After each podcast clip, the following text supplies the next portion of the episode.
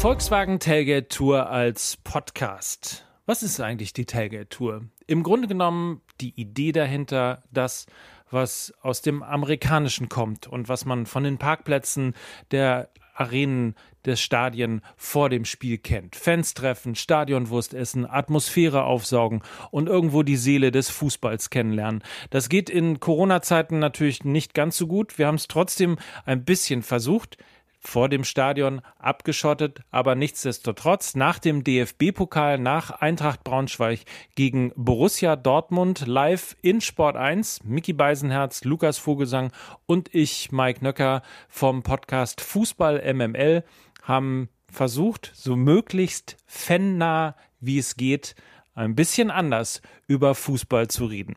Viel Spaß damit in den nächsten zwei Stunden. Das ist das, was rausgekommen ist. Das ist das, was ihr jetzt als Podcast hört. Und hoffentlich viel Spaß damit habt. Zurück in Braunschweig, zurück bei der Volkswagen Tailgate Tour hier in der Mixzone von Sport 1. Das war also die kurze Zusammenfassung. Stefan, Laura, vielen Dank dafür. Äh, wir wären natürlich nicht Fußball-MML, wenn wir unsere ganz eigene Sicht auf dieses Spiel heute nicht gehabt hätten. Haben wir natürlich. Lukas Vogelsang ist äh, quasi heute auch ein Stück weit unser Chefanalytiker. Lukas, was ist dir aufgefallen? Es ist eine große Bürde. Es war erstmal so, dass es eigentlich ja sehr, sehr, sehr gut anfing. Also man hat so ein bisschen schon die Terzic, die Handschrift von Terzic gesehen und dachte, okay, gerade nach dem frühen Tor von Hummels, jetzt könnten sie ja das zweite nachlegen. Bellingham hat die Chance gehabt. Und dann wunderst du dich, warum es so Mitte oder im zweiten Drittel der ersten Halbzeit plötzlich bricht der ganze Fluss geht verloren, die Mannschaft bricht irgendwie in sich zusammen. Plötzlich hat der Zweitligist hat Braunschweig Oberwasser. Ich kann mich an Spiele in der Vergangenheit von Borussia Dortmund erinnern, da hast du zur Halbzeit 2 oder 3-0 geführt, wenn du am Anfang so losgelegt hast, wenn du die Mannschaft auf den Platz gebracht hast und wenn die Mannschaft dann ihr Spiel auf den Platz gebracht hat. Das alles hat überhaupt nicht funktioniert. Ich habe es nicht verstanden, wieso man in der zweiten Hälfte der ersten Halbzeit schon aufhört, Braunschweig einfach an die Wand zu spielen. Und dieses Selbstverständnis hat Borussia Dortmund im Moment nicht. Das ist so der Moment, wo wir irgendwann mal beim Spiel, als wir es gesehen haben, gesagt haben, Wahnsinn, dass sie hier nicht äh, auch mal 3-0 führen können. Ne? Ja, und es ist so ein bisschen dieses Gefühl, dass seit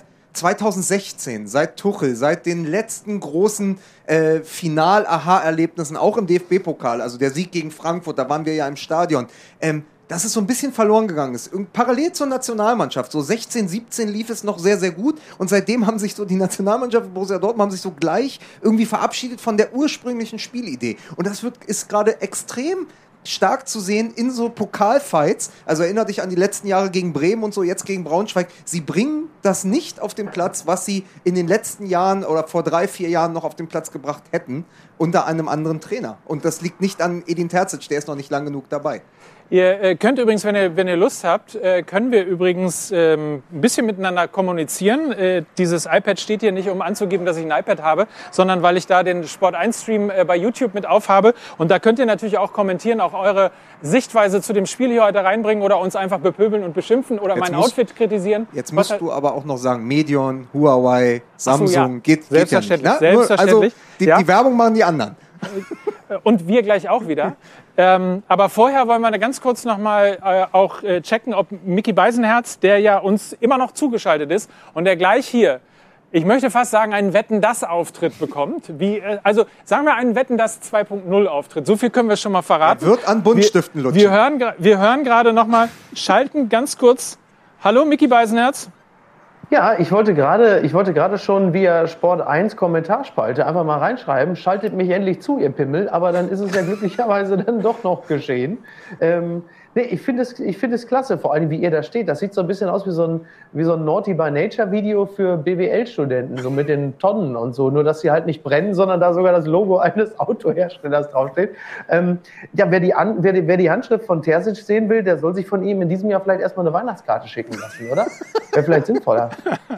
Hat, hat er wirklich gesagt, das Logo eines Autoherstellers? Ja, du, was er aber nicht man weiß, muss dazu ist, das sagen, sind er moderiert ja, zu viel im WDR. Das sind ja keine Tonnen, das sind Fässer, das ist ohne dich heute Fassball-MML. Das haben wir dir nicht nicht gesagt. Das, das ist das Problem. Aber äh, du hast natürlich recht. Äh, Terzic ich dachte, kann. ihr seid das Fass ohne Hoden, von dem man so viel hört. Ne? haben, wir jetzt, haben wir jetzt auch fast alles durch, oder? Ich wollte ja sagen, ja. übrigens, äh, für die, für die äh, Zuschauer, die jetzt erst zuschalten, wir waren ja das letzte Mal zum Pokal an der Allianz Arena in München. Heute sind wir in Braunschweig und das um uns nicht nur inhaltlich, sondern auch räumlich vom Doppelpass zu distanzieren. So, Freunde, jetzt aber ganz schnell, ganz schnell, aber ganz schnell in die Werbung. Ich kann nur sagen, wir haben einen Monsterauftritt von Mickey Beisenherz. Da müsst ihr auf jeden Fall dranbleiben. Wir werden die 90 Minuten nochmal als Poetry Slam in 90 Sekunden zusammenfassen. Wir werden alkoholfreien Glühwein bekommen. Wir werden über das Spiel reden. Wir werden darüber reden, wo wir einfach drüber reden wollen, würde ich mal sagen. Äh, wir machen, was wir wollen und freuen uns, dass ihr dran bleibt. Bis gleich hier bei Sport 1 in der Volkswagen Tailgate Tour. So, zurück sind wir in Braunschweig. Hier ist Mixed Zone, die Volkswagen Tailgate Tour. Und auf YouTube sehe ich schon die ersten Kommentare. Zum Beispiel Lennart Klinge, der fragt, ob, äh, und er stellt es sogar als ernst gemeinte Frage, äh, ist Edin Terzic der richtige Trainer für mehr als die nächsten ein bis zwei Spiele? Eine Frage, die wir kurz mal an Lukas weitergeben. Naja, wie sagen Sie in Dortmund, er hat alles außer Bundesliga-Erfahrung. Vielleicht wäre eine Idee, so wie es die Schalker jetzt mit Hüb Stevens gemacht haben, mit ihm jetzt eben genau in den Winter gegangen zu sein und dann zu überlegen, Slaven Bilic ist frei, mit dem er ja schon in West Ham zusammengearbeitet hat, vielleicht jemand mit Erfahrung an die Seite holen und dann machen es Terzic und Bilic. Äh, Bilic übrigens auch ein Kandidat, den wir vor drei, vier Jahren schon mal auf dem Zettel hatten für den BVB. Das könnte passen. Das wäre sozusagen der kroatische äh, Van Bommel, dessen Namen ich auch schon öfter im Umfeld des BVB gehört habe, als potenziellen neuen Trainer. Aber Terzic in die Saison mitnehmen, aber ihm vielleicht jemanden an die Seite geben. Also jemand wie Matthias Sammer, der es nicht nochmal machen will, aber vielleicht macht es ja Slaven Bilic. Und daran merkt man schon, wir machen das Ganze schon ein bisschen länger. Wir sind äh, nicht Fußball ML, sondern, also Mike und Lukas, sondern wir sind Fußball MML. Und da Mickey Beisenherz, unser geliebter Mickey Beisenherz, nicht einfach nur so einen schnöden Auftritt bekommen sollte, Schneiden Sie sich jetzt draußen bitte an. Meine Damen und Herren, unter tosendem, stellen Sie sich jetzt einfach tosenden Donnerwirbel, Applaus. Die Leute rasten aus hier in der Stadthalle in Hof. Hier ist er für Sie, gerade noch in der Schalte, jetzt schon reingefahren, hier ins Studio, ins Set. Und damit herzlich willkommen. Ich muss ein bisschen Starthilfe geben. Warte, so, vorsichtig und da ist er. Herzlich willkommen, Es ist- meine Damen und Herren. Stellen Sie sich die Eurovisionsmelodie vor. Jetzt hier in der Stadthalle in Braunschweig. Bravo. Oh, hier, nochmal, warte, warte, hier, ich mach nochmal. Jetzt Da rechts, unten ist rechts. los, was fummelt sie mir unten an den Reifen rum? Ist Was das fantastisch. Was, Fantastisch. was man auch, was natürlich das große Problem ist hier mit dem Auto, es ist ein Tesla. Deswegen funktioniert, funktioniert der der nicht so gut. Das ist der Ja, Unterschied zwischen Brandenburg und Braunschweig. Vorsicht, Ne? ich gehe dir mal unten Ja, ran gerade. Ich trage dich mal hoch. Nett, dass ihr mir so ein bisschen hochhelft. Es ist Ja, wirklich, es ist fantastisch. Oder? Ja, so. So. Na, jetzt ist er so groß, jetzt ist er nahezu so groß wie in echt. Ja, mein das stimmt. Freund Jetzt- Micky jetzt- Beisenheuerz. Ja. Es ist, Wie hast du mich genannt? Micky es ist ein bisschen Heuerz. äh, Beisenhört. Es ist Ja. ein bisschen früher wie bei, Hurts. bei Shredder, also bei den äh, Hero Turtles gab es eine Figur, Ja. die hieß Crane und die war im Innern eines sehr dicken Mannes. Ja. Du, er hat jetzt, bist jetzt auf dem Kopf, du bist jetzt sozusagen der Kopf eines Ralf Möller Brustkorbs. Ja, so, muss man sich in das vorstellen. Das stimmt, das kommt in etwa, das kommt, ja, top, super, yeah, Freunde. Ja, vor allen Dingen, äh, das ist ja, also um gleich mal äh, mit meiner Kernkompetenz äh, einzuschalten. Also Freunde, das darf doch nicht wahr sein. Jetzt habe ich schön 60 Kilo abgenommen, um den dicken Bams abzulegen. Und wo stellt er mich hin? Auf eine Tonne, auf ein Fass. Das ist doch wieder das allerletzte, wie die Jungs von ML mich wieder im Fernsehen vorführen. So, also schön äh, irgendwie dabei zu sein. Ist natürlich, das, also ich freue mich, dass ich zum Abschluss des Jahres noch den unwürdigsten Auftritt des Jahres bekomme. Sieht so ein bisschen aus, sie- ich sehe so ein bisschen aus wie Boris Palmer, der dann so bei hart aber fair dann zugeschaltet wird. Und wenn dann die anderen da an den Säulen stehen, meistens ja Karl Lauterbach und dann irgendwie noch drei, drei andere, dann bin ich jetzt so als der Boris Palmer dazwischen. Du bist So. auf einem Schimmel in die Pyramide geritten und trotzdem ist das der unwürdigste Auftritt deiner Fernsehkarriere. Aber, Miki, was man sagen muss, du siehst trotzdem sehr, sehr fröhlich aus. Kann das sein, weil du anders als die BVB-Profis heute vor der Wand spielen kannst? Das ist richtig. Ja. Du siehst aber, also erstens, du siehst blendend aus. Zweitens finde ich, äh, man muss das einmal dazu sagen, Ähm, Ronja, unsere Regisseurin heute, hat gestern vier Stunden lang mit ihrer Familie zusammen äh, einen, einen kompletten Hof durchwühlt, um zu gucken, was man bauen kann, um dir den perfekten Auftritt hier zu ermöglichen. Ich finde, Ja. das ist unter normalen Umständen, also wären wir jetzt so eine Pro-7-Show, wäre das ein tosender Applaus jetzt, der hier Ja. Passieren würde. Insofern Ja. haben wir aber Das leider ist- äh, nur die Möglichkeit, einfach mal kurz innezuhalten. Ich sehe so ein bisschen aus wie die rumänische Variante von Nummer 5 lebt. Ja, du bist, du bist, weil du ja auch vor der Wand sitzt, du bist Wally. Ja, Wally! Ja, es ist. Wally. Es ist Ja. Wally Beisenherz aus Kastrop Rauxel. Und weil wir noch den, guck mal, wir haben ja noch den, den Poetry Slammer, den, den seit 40 Autor. Wir haben ja noch, in der wir haben, Gewalt von MML, kann ich da nur sagen. Micky, wir haben ja noch, wir haben uns ja noch Verstärkung eingeladen. Nils Stratmann ist hier, um uns Getränke auszuschenken. Kann ich mal zwei alkoholfreie Glühwein bei dir bekommen? Zwei alkoholfreie Glühwein. Ja. Das ist übrigens, das ist übrigens der. Unterschied zu, zwischen draußen Braunschweig und drinnen Hamburg. Ich äh, trinke ein schönes Helles auf euch. Ist auch alkoholfrei, Also, mit ne? Alkohol. Ist al- auch alkoholfrei. Ja, Hast du voll alkoholfrei. Vicky, soll ich Sag dir mal fürs. Gefühl auch einen hinstellen? Ich stelle mir mal fürs Gefühl auch einen hin. Mal, und, und für, um, um ein bisschen das Gefühl auch für dieses Spiel zu bekommen, ähm, werden wir jetzt ganz kurz nochmal zu Stefan und Laura hochschalten, äh, die mittlerweile auch Trainerstimmen haben müssten und äh, auch Wir äh, Spieler gehört haben. Wie bitte? Wir sollen es nicht reingeballt. So. So. Imitation wie bei Beisenherz. Ihr seid schon wieder, ihr seid schon wieder voll, voll drauf. Ne? Ja, ich werde wir. schon wieder unterbrochen, wo es nur geht. In diesem Sinne äh, schnell mal ganz schnell hoch zu Laura und äh, zu Stefan. Die Stimmen zum Spiel heute Eintracht Braunschweig gegen Borussia Dortmund jetzt mit euch. Hier, für die Stimmen zum Spiel. Rückhalt für große Träume. Der DFB-Pokal auf Sport 1. Präsentiert von Ergo. Und Bitburger 0,0.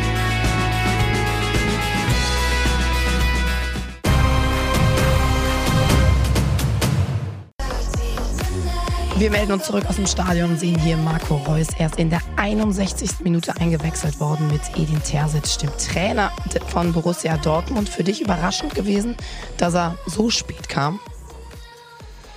Mich hat überrascht, dass er, dass er überhaupt eingewechselt wurde und nicht von Anfang an gespielt hat. Aber im Endeffekt, ähm, nein, das war der richtige Zeitpunkt, ihn zu bringen, weil er einfach durch seine individuelle Klasse den Unterschied nochmal ausmacht. Das hat er beim, in der Vorbereitung gezeigt, beim 2-0, wo er den Körper gut reinstellt, den Ball tief auf Sancho spielt. Also hat er mit das Spiel entschieden. Ich hoffe, dass er im neuen Jahr wirklich bei 100 Prozent ist und wir den alten Marco Reus sehen, weil er einfach ein fantastischer Fußballer ist. Für den Trainer war es insgesamt das dritte Spiel an der Seitenlinie und er steht jetzt bei Jochen Stutzki. Ihr erster Sieg im Pokal. Gratulation. Ich sag, es war ein Arbeitssieg. Was sagen Sie? Ja, da stimme ich zu. Ähm, wir haben heute nicht die Sterne vom Himmel gespielt. Ähm, wir wussten, dass es schwer wird. Wir hätten es etwas einfacher haben können. Aber wichtig ist, dass das Ergebnis stimmt. Und äh, ja, das nehmen wir so mit und sind glücklich, dass wir positiv das Jahr beenden können. Sie haben uns mit äh, Tigges anfangs relativ überrascht. Sie haben ihn nach dem Spiel noch mal einen Arm genommen, auf die Schulter geklopft. Wir haben die Szene auch vorliegen. Was haben Sie ihm da gesagt? Was haben Sie ihm mitgegeben? Ja, er hat äh, ein sehr gutes Spiel gemacht für uns, für die Mannschaft. Er war dann natürlich auch ein bisschen enttäuscht, dass er kein Tor gemacht hat, ähm, aber darum ging es heute nicht. Ähm, Das haben wir ihm auch sofort gesagt. äh, Wir würden uns, uns wünschen, wenn er heute ein Tor macht oder vor allen Dingen auch das Siegtor macht, aber darum ging es heute nicht, sondern es ging darum, dass er wichtig ist für die Mannschaft und das hat er herausragend gemacht. Er ist die Wege gelaufen, die er machen musste für uns. Er hat die Bälle festgemacht, er hat Bälle erobert und damit äh, sind wir sehr, sehr zufrieden heute. Sie haben Mats Hummels zur Pause rausgenommen oder mussten ihn rausnehmen. Warum? Ja, nochmals, äh, zehn Spiele in 31 Tagen, die gehen nicht spurlos an uns vorbei. Und äh, Mats hat einfach wieder muskuläre Probleme gehabt. Und dann, ähm, ja, dann ist Mats raus, dann ist Manuel Akanji rein und äh, weiter geht's.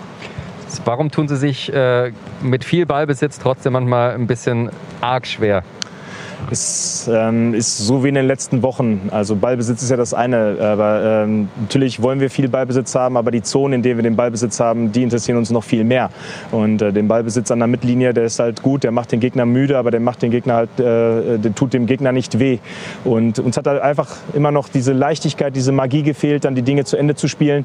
Ähm, wir hatten dann die Möglichkeit halt auch in der ersten Halbzeit schon mit Julian Brandt, mit Jude Bellingham, mit Steffen Tigges, da halt auch auf 2-0 zu stellen. Ähm, es ist uns nicht gelungen und dann halt auch in der zweiten Halbzeit ging es dann ähnlich weiter. Da hatten wir die Kontrolle dann wieder ein bisschen mehr in der Hand. Ja, da, da tun wir uns gerade noch so ein bisschen schwer, das Spiel dann halt auch besser besser zu unseren Gunsten laufen zu lassen. Jetzt gehen Sie mit einem guten Gefühl in die kurze Winterpause. Was muss passieren, dass Sie auch im Sommer noch ein gutes Gefühl haben? Was ist Ihr Saisonziel? Ja, das ist so weit weg. Also äh, vor, vor jetzt knapp, ja, keine Ahnung, zehn Tagen ähm, äh, war das alles noch gar kein Thema. Und wenn ich jetzt darüber nachdenke, was irgendwann mal im Mai oder im Juni stattfindet, das, das bringt mich jetzt nicht weiter, sondern jetzt geht es darum, wirklich weiter, weiter zu machen. Da, ähm, wir sind jetzt einen guten ersten Schritt gegangen, ähm, ergebnistechnisch heute zum Beispiel im Pokal. Und da jetzt die nächsten Schritte genau zu planen und, und was wir dann halt schnellstmöglich verändern wollen. Dann sprechen wir im Januar noch mal. Schöne Feiertage. Vielen Dank, Edin Sehr Terzic. gerne. Bis bald. Ciao. Schöne Feiertage. Ja, was traust du den Dortmundern zu noch in dieser Saison? Ich glaube, in der Meisterschaft ähm, sollte nicht das Ziel sein, oben nochmal anzugreifen. Im Pokal ist immer alles Mögliche, logischerweise. In der Champions League wird es auch schwer, obwohl sie da auch Möglichkeiten haben. Ich glaube, wenn sie was erreichen, dann ist es der Pokal, der da vorne steht. Ich glaube, die anderen Pokale sind außer Reichweite. Auslosung am 3. Januar übrigens und dann natürlich auch wieder ein Spiel live zu sehen bei uns bei Sport 1 am 2.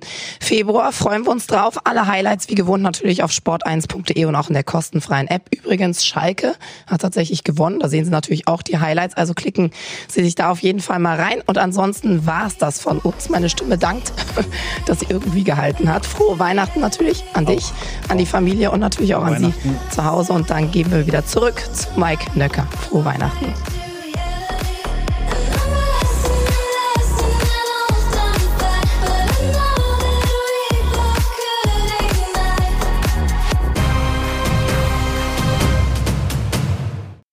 Rückhalt für große Träume. Der DFB-Pokal auf Sport 1. Präsentiert von Ergo.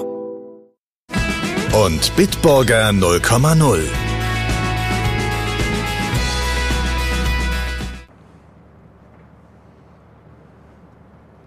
Und zurück in Mixzone, die Volkswagen Tailgate Tour. Beste Grüße, Stefan und Laura.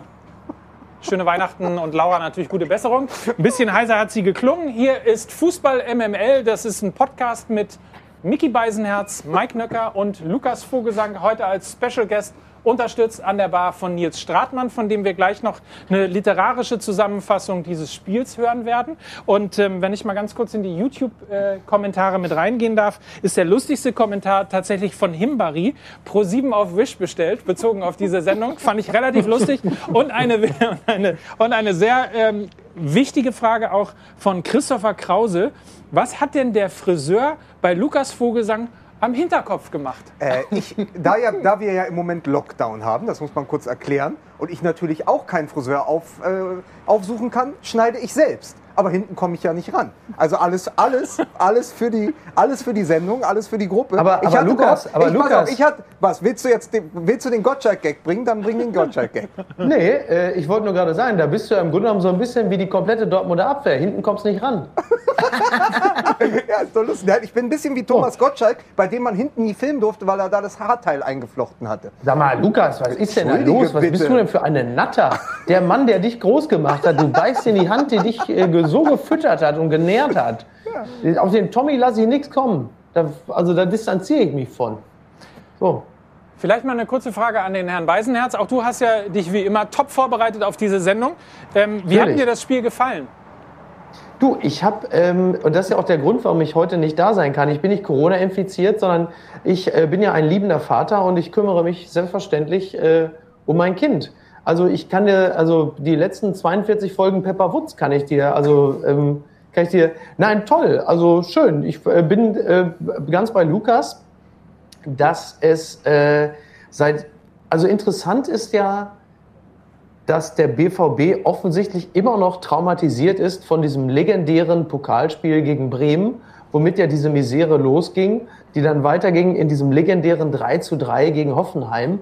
Und das steckt den offensichtlich immer noch in den Knochen, weil sie sich bis zum heutigen Tage nicht selber das aus den Stutzen gespielt haben. Das, äh, wie, wie sagte man früher, Angst vor der eigenen Courage oder so. Ne?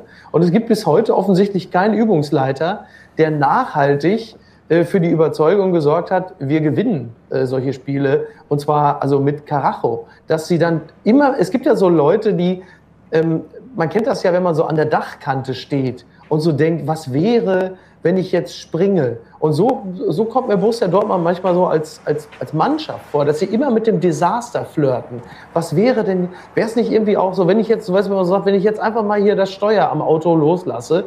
Und so kommen die mir manchmal auch vor, dass sie irgendwie dann so einen Moment haben, wo sie denken, ach, ja, sie flirten mit dem Desaster. Und ähm, dafür war Braunschweig dann letzten Endes als Mannschaft offensichtlich dann doch nicht hochklassig genug, um äh, sie dann vollends abschmieren zu lassen. Aber so richtig geil war es halt eben auch nicht. Ne?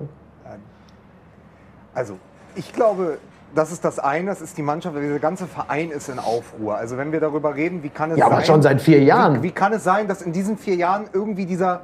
Also das Vermächtnis von Klopp hat ja weitergelebt in einer Art Über, Überfallfußball von Tuchel. In der Pressingmaschine. Wir bauen eine neue Pressingmaschine. Man hätte auch mit Peter Bosch, wenn man ihm mehr Zeit gegeben hätte, eine Pressingmaschine, einen extrem guten Angriffsfußball aufbauen können, wie er ja derzeit in Leverkusen beweist. Was dann passiert ist aber, wenn du so lange sagst, Pressing, Rock'n'Roll-Fußball, dieses ganze echte Liebe, der Pöhler, dann hast du ein Image aufgebaut, was, was einfach, was dieser Verein nicht mehr los wird. Also mein Freund, der Philosoph Wolfram Eilenberger, hat ja mal gesagt, Jürgen Klopp ist der einzige Trainer der Welt, der in einem Verein ein Trauma hinterlassen kann. Und das ist passiert. Und ähnlich wie die Spieler immer äh, den Gegner gehetzt haben und irgendwann überspielt waren, hetzt dieser ganze Verein dem eigenen Bild hinterher, diesem eigenen Image, der er aufgebaut hat, echt Liebe. Und er kann es aber nie wieder einholen. Also muss er sich ja einen neuen Weg ausdenken und der ist noch nicht zu erkennen. Aber ich glaube, wenn ich mich einmal hier als Barmann einhaken darf, ich glaube, das ist ein ganz wichtiger Punkt. Äh, man kann das Spiel nämlich aus einer ganz anderen Sicht sehen und kann äh, sagen, das war ein sehr, sehr langweiliges, aber grundsolides Spiel, in dem Dortmund nicht viel gemacht hat, in dem sie früh Tor gemacht haben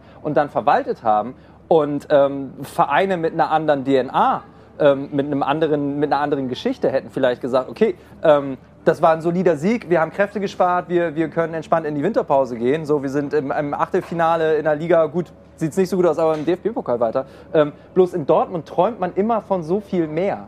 Also vielleicht ist einfach der Anspruch der Fans einfach so viel größer gerade als der der Mannschaft. Man muss übrigens zwei Sachen gerade mal sagen. Zum einen, äh, wir sind hier direkt am Stadion, hier wird aufgebaut. Also wenn ihr immer mal wieder Krach hört, dann liegt das daran, dass hier äh, die Regiewagen, die Satelliten, äh, die Kameras und all die Und Geschichten aus die der TV-Produktion abgebaut werden. Und was von Max Mats Hummels wahrscheinlich wieder mit irgendeiner Verletzung. Man hört's knirschen. Und, und ansonsten ähm, versucht man hier gerade ein bisschen weihnachtliche Musik äh, auch noch einzuspielen. Aber äh, der Punkt ist, glaube ich, nicht unentscheidender, äh, den Nils gerade gesagt hat. Ich habe so das Gefühl, es war wahnsinnig wichtig, dieses Spiel heute einfach nicht zu verlieren. Und einfach mit einem guten Gefühl, mit einem äh, von mir aus auch nicht besonders überzeugenden, aber mit einem Sieg in diese ganz kurze ähm, Winterpause zu gehen, die ja nur bis zum 4. Januar, glaube ich, äh, dauert. Und dann geht es schon wieder weiter. Und einfach nur mal, um ohne Fußball, äh, aber mit einem guten Gefühl quasi zu den Familien ähm, Weihnachten zu feiern. Aber frei kurze, kurze kritische Zwischenfrage. Ist es nicht immer wahnsinnig wichtig, nicht zu verlieren als Profiklub, speziell in einem Pokalwettbewerb? Es ist ein klassischer Pflichtsieg und es gab auch mal eine Zeit, da haben wir gesagt, der BVB kann keine Pflichtsiege. Da wäre genau so ein, so ein 2 zu 0 war früher ja auch in der Klopp-Ära etwas, was man ihnen nicht zugetraut hat. Wir haben gesagt, die können nicht einfach mal das Ding nach Hause schaukeln. Heute haben sie es natürlich mit vielen kleinen, naja, kleinen Fehlern, die sie auch eingestreut haben, aber sie haben es ja trotzdem geschafft, am Ende 2 zu 0 zu gewinnen. Ich glaube aber einfach, ähm, dass das jetzt nicht Ausdruck eines Aufbruchs war, 2 zu 0 in Braunschweig zu gewinnen. Ich glaube, ich glaube, das ist auch der zentrale Punkt. Denn äh, wäre das jetzt zum Beispiel ein Spiel der Bayern gewesen oder selbst auch ein Spiel von äh, Bayer Leverkusen oder Leipzig, dann hätten wir ja auch gesagt, ja mein Gott, ist halt so. Übrigens muss man vielleicht fairerweise auch mal sagen, kann sich irgendwer von euch an irgendein Fußballfest erinnern, an dem ähm, Braunschweig beteiligt gewesen ist, in irgendeiner Form. Ich glaube, selbst 1967, als sie Meister geworden sind, war nicht ein schönes Spiel dabei. Und ich weiß, was jetzt, ich mache jetzt mein Postfach zu.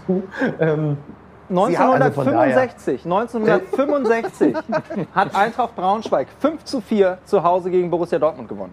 Das ist der, Siehst du, du bist, so- du bist so ein bisschen, siehst du, bitteschön. Ja, er steht danke. da so ein bisschen wie der Schlaukopf von Art Attack, wenn du das noch kennst. Aber äh, wo du recht hast, und 89, um noch einen draufzusetzen, haben sie 3-2 in Dortmund sogar gewonnen. Torschützen für Dortmund waren Susi Zorg und Thomas Helmer. So, Guck mal. Ist das nicht verrückt? Hat nicht Borussia Mönchengladbach auch mal so hoch gegen die gewonnen oder war das Hessen-Kassel? Diese Ja. beiden Vereine ver verwechsel so, ich immer. find- find 10-0 das, oder Micky, was das ich war. find, Ich Irgendwann finde es- Mitte der 80er. Ich finde es wahnsinnig nett, dass du sofort den Mantel des Schweigens über die erste Runde gehüllt hast, weil da haben sie ja hier in Braunschweig Hertha BSC 5 zu 3 oder ich habe schon wieder vergessen. Also Herthas Tore vergessen wir, aber sie haben fünf Tore gegen Hertha BSC geschossen. Das war das letzte Fußballfest, aber natürlich Siehste? unter gütiger Mithilfe einer äh, sich noch immer in der Findungsphase befindlichen Mannschaft aus Berlin. Ja, genau. Die Findungsphase ist übrigens immer noch nicht abgeschlossen. Das Einzige, äh, was ich schön finde, ist, dass Bruno Labbadia, nachdem Lukas Vogelsang und ich vor nunmehr zwei Jahren in Kamelhaarmänteln im Olympiastadion aufgelaufen sind, äh, da haben wir zumindest äh, schon mal mehr Akzente setzen können als Carsten Schmidt ähm, bei, bei der Hertha. Ist ja auch nicht so schlecht.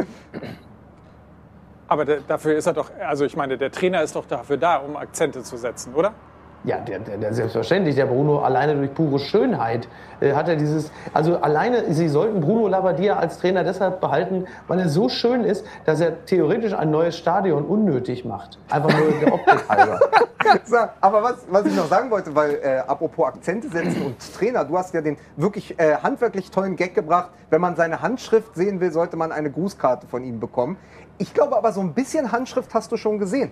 Er hat ja reagiert, also äh, Haaland nicht dabei, Mokoko nicht dabei. Dann spielt plötzlich der beste Torschütze aus der vierten Liga, nämlich Stefan Tigges. Das ist ja, Ja, auch schon mal cool, etwas, ja. was, also das hätte sich Favre nicht getraut, da einen Viertligastürmer reinzuschmeißen, zu sagen, pass auf, wenn der 16-Jährige und der 20-Jährige nicht spielen, dann muss es der alte Sack richten aus der vierten Liga. Dann wird der 22-Jährige vorne reingestellt. Und man muss sagen, der war nicht so, der hat nicht diese Dringlichkeit gehabt in den Gesten und in den Laufwegen. Aber er hat das sehr gut gemacht. Er war in den Lücken, er hat sich gezeigt und er hat Räume geschaffen für die nachrückenden äh, Außenstürmer. Und das finde ich ist dann schon eine Handschrift, wenn ein junger Trainer sagt, pass auf, dann im Zweifel spiele ich eben nicht mit einer falschen Neun, sondern hole einen echten Neuner aus der vierten Liga, der da immerhin 19 Scorerpunkte in 18 Spielen geleistet hatte.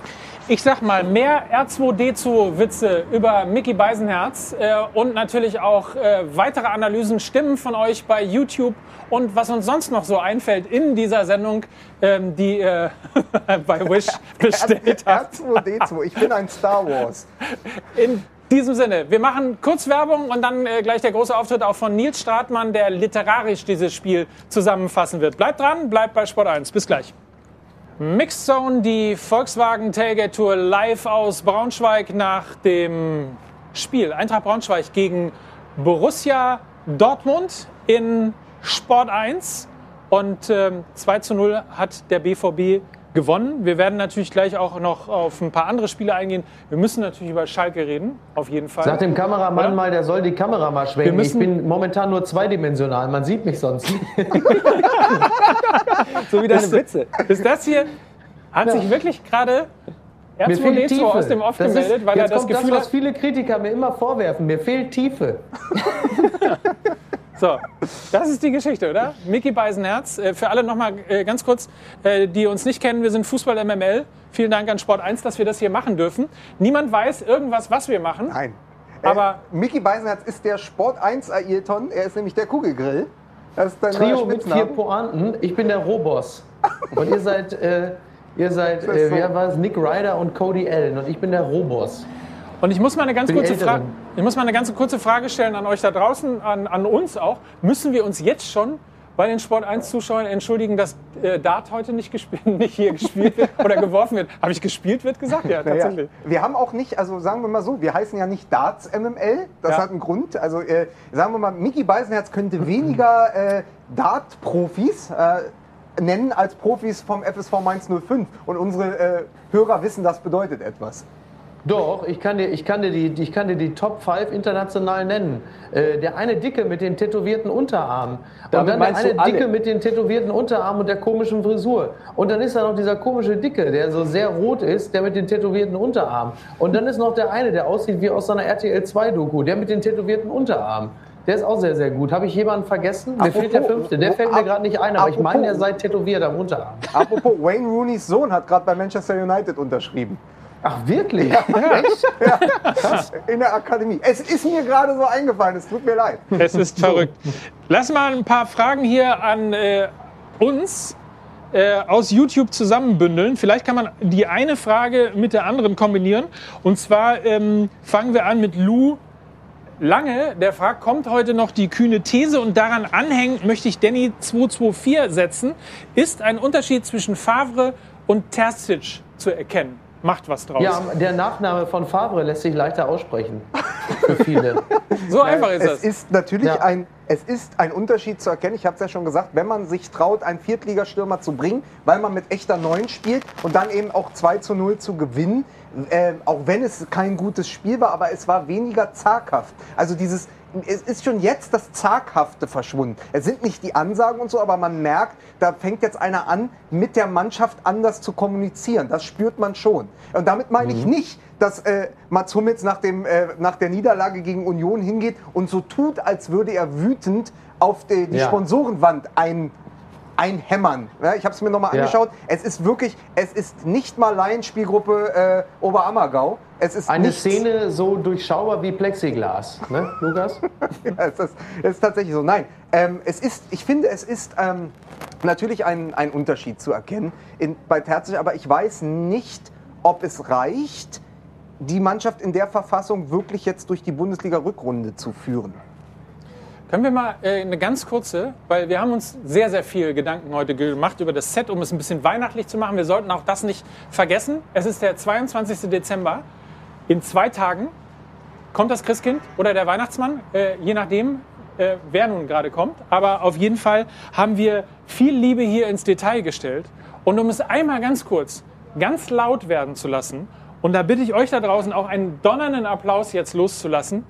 Ich kann nämlich es schneien lassen. Achtung, lasst es schneien hier in Braunschweig. Und lasst mich jetzt hier nicht im Stich. Es ist ein bisschen laut. Aber ich habe eigentlich nur damit, Dankeschön, Dankeschön, ich habe eigentlich nur damit die Bühne bereitet, damit äh, der Borussia Dortmund übrigens, weil gerade gefragt worden ist, wo sind die Busse? Borussia Dortmund verlässt gerade äh, das Gelände hier, allerdings können wir Man- es leider nicht man- zeigen. man mu- Aber ich habe mit dem Schnee natürlich die Bühne gebaut für die Rampe quasi, für Lukas Vogelsang.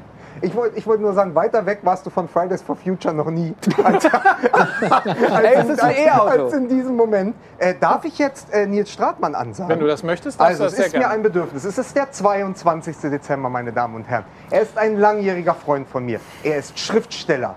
Er ist Theologe. Kampfname Pastor Rhymes. Hier ist Nils Stratmann. Achtung, guck mal hier, du hast sogar. Wow. So, hier. Oh. So ist es nämlich die 90 Minuten in 90 Sekunden mit Nils Stratmann. Okay, ich fasse mich kurz. Wir sahen die Mannschaft aus Dortmund in klassischer Ordnung. 4-3-3 mit Haaland in Katar. Auf der Bank noch Hazard, so wird Mukoko verletzt, durch Tigges ersetzt.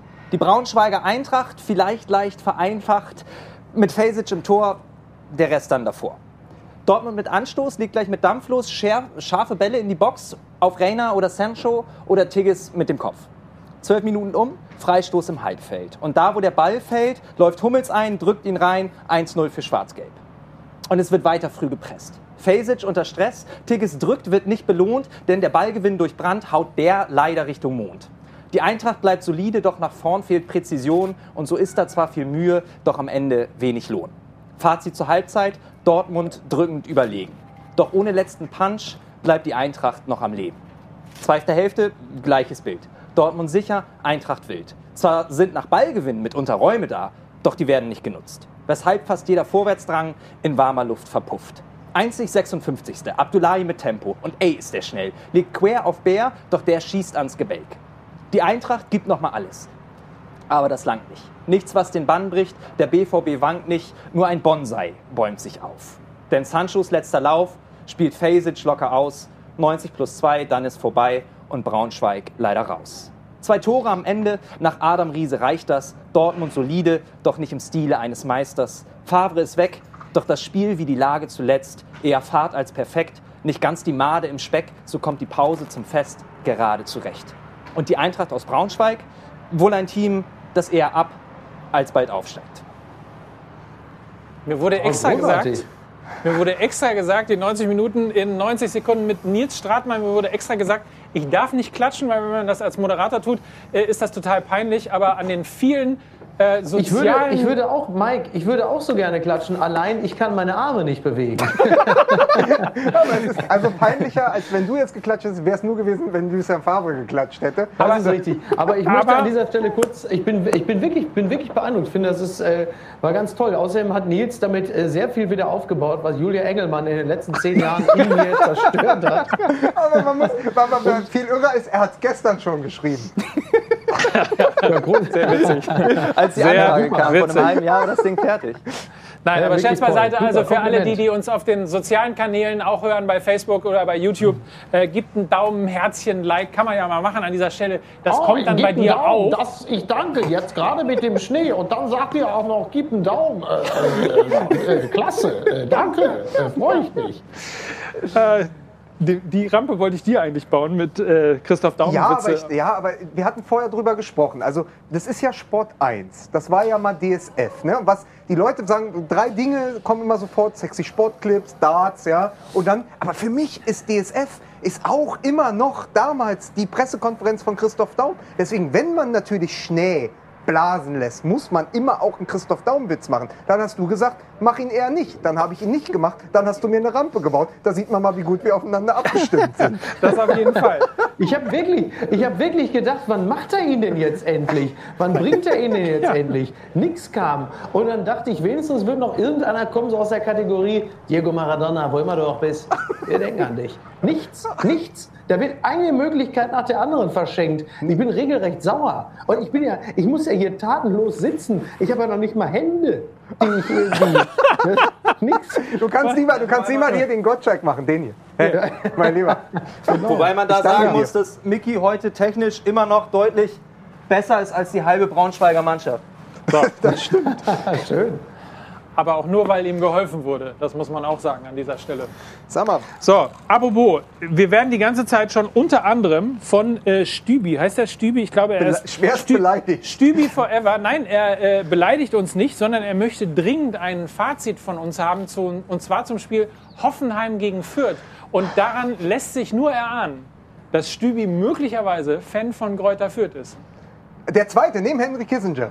Es gibt, es, gibt, es gibt zwei Fans, es gibt Henry Kissinger und Stübi. Man muss sagen, dass ich kann zwei Dinge dazu sagen. Ich bin immer wieder enttäuscht von dieser Hoffenheimer Mannschaft, weil sie auf dem Papier extrem gut zusammengestellt ist. Die haben einen interessanten Trainer, die haben wahnsinnig gut besetztes Mittelfeld. Die Österreicher da machen Spaß. Die haben mit Kramaric einen, vielleicht neben Lewandowski und Haaland im Moment den aufregendsten Stürmer der Bundesliga. Und trotzdem immer wieder, wie würde Peter Neurohr sagen, immer so Brechbohnen drin. Immer diese Brechbohnen, immer noch so ein Spiel wie Fürth. Dann denkst du, okay, das müssten sie ja eigentlich gewinnen, auch beim Stand von 2 zu 2.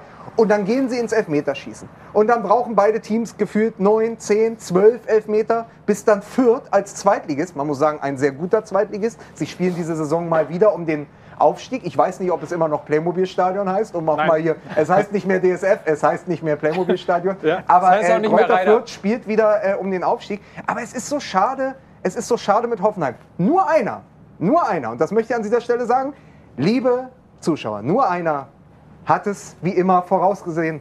Bedway Bernd hat mir auf WhatsApp geschrieben, er hat gesagt, habe unentschieden nach 90 Minuten getippt und dann Verlängerung oder Elfmeterschießen, Sieg von Greuther Fürth. So. Was willst du machen? Der Mann hat Fußball einfach verstanden. Der hat sich gesagt, komm, die spielen beide dritte Liga.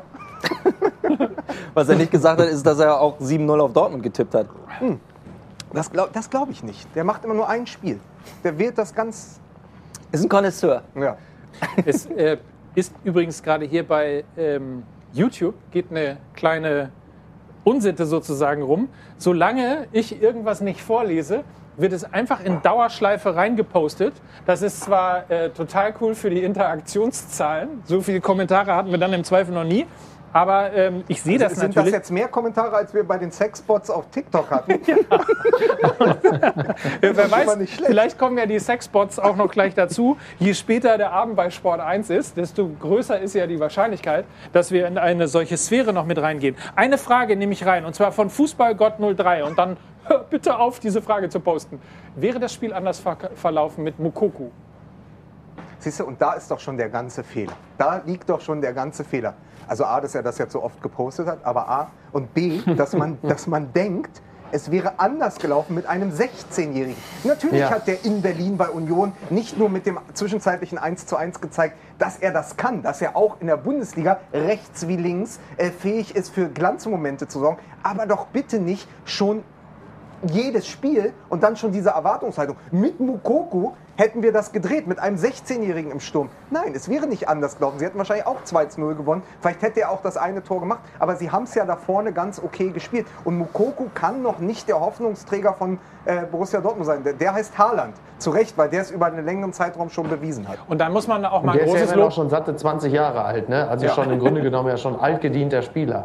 Also äh, da muss man aber auch ein ganz großes Lob nochmal an die Verantwortlichen bei Borussia Dortmund aussprechen, die ja genau das gemacht haben. Also es gibt wohl offensichtlich eine, eine kleine, eine leichte Verletzung, aber die, äh, der Hauptgrund, warum er heute nicht gespielt hat, war einfach zu sagen, nach diesem äh, emotionalen Moment, jüngster Spieler, äh, der ein Tor in der Bundesliga schießt, dann noch dieses Sensationstor.